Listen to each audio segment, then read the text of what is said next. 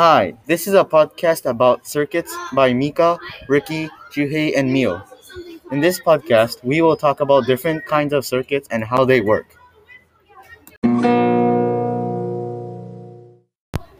Did you know that freezers, refrigerators, and lamps are using circuits and also those works with series circuits?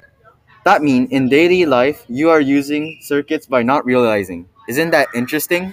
The three parts of a circuit are energy source, such as battery, a conductor, such as copper wire, and an electronic device to be charged, such as electrical motor. Conductors are objects that electricity can go through, such as copper, gold, and steel.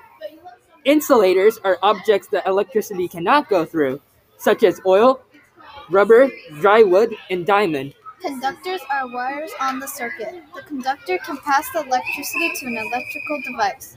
Insulators are the resistors in the circuit that stop the electricity from flowing through it and can stop the wires from burning when too hot. Things that affect how much energy a circuit has depends on voltage and resistance. The more voltage, the more energy. The less resistance, the more energy.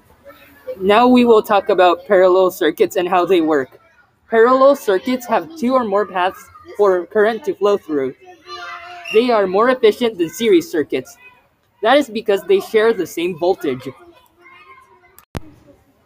The next thing we will talk about is series circuits. The current in series circuits flows through every component of the circuit.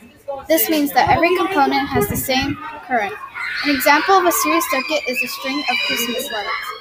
Since in series circuits the current flows through every component, if any of the bulbs burn out or for some reason go missing, no current will be able to go through and none of the lights will be able to turn on.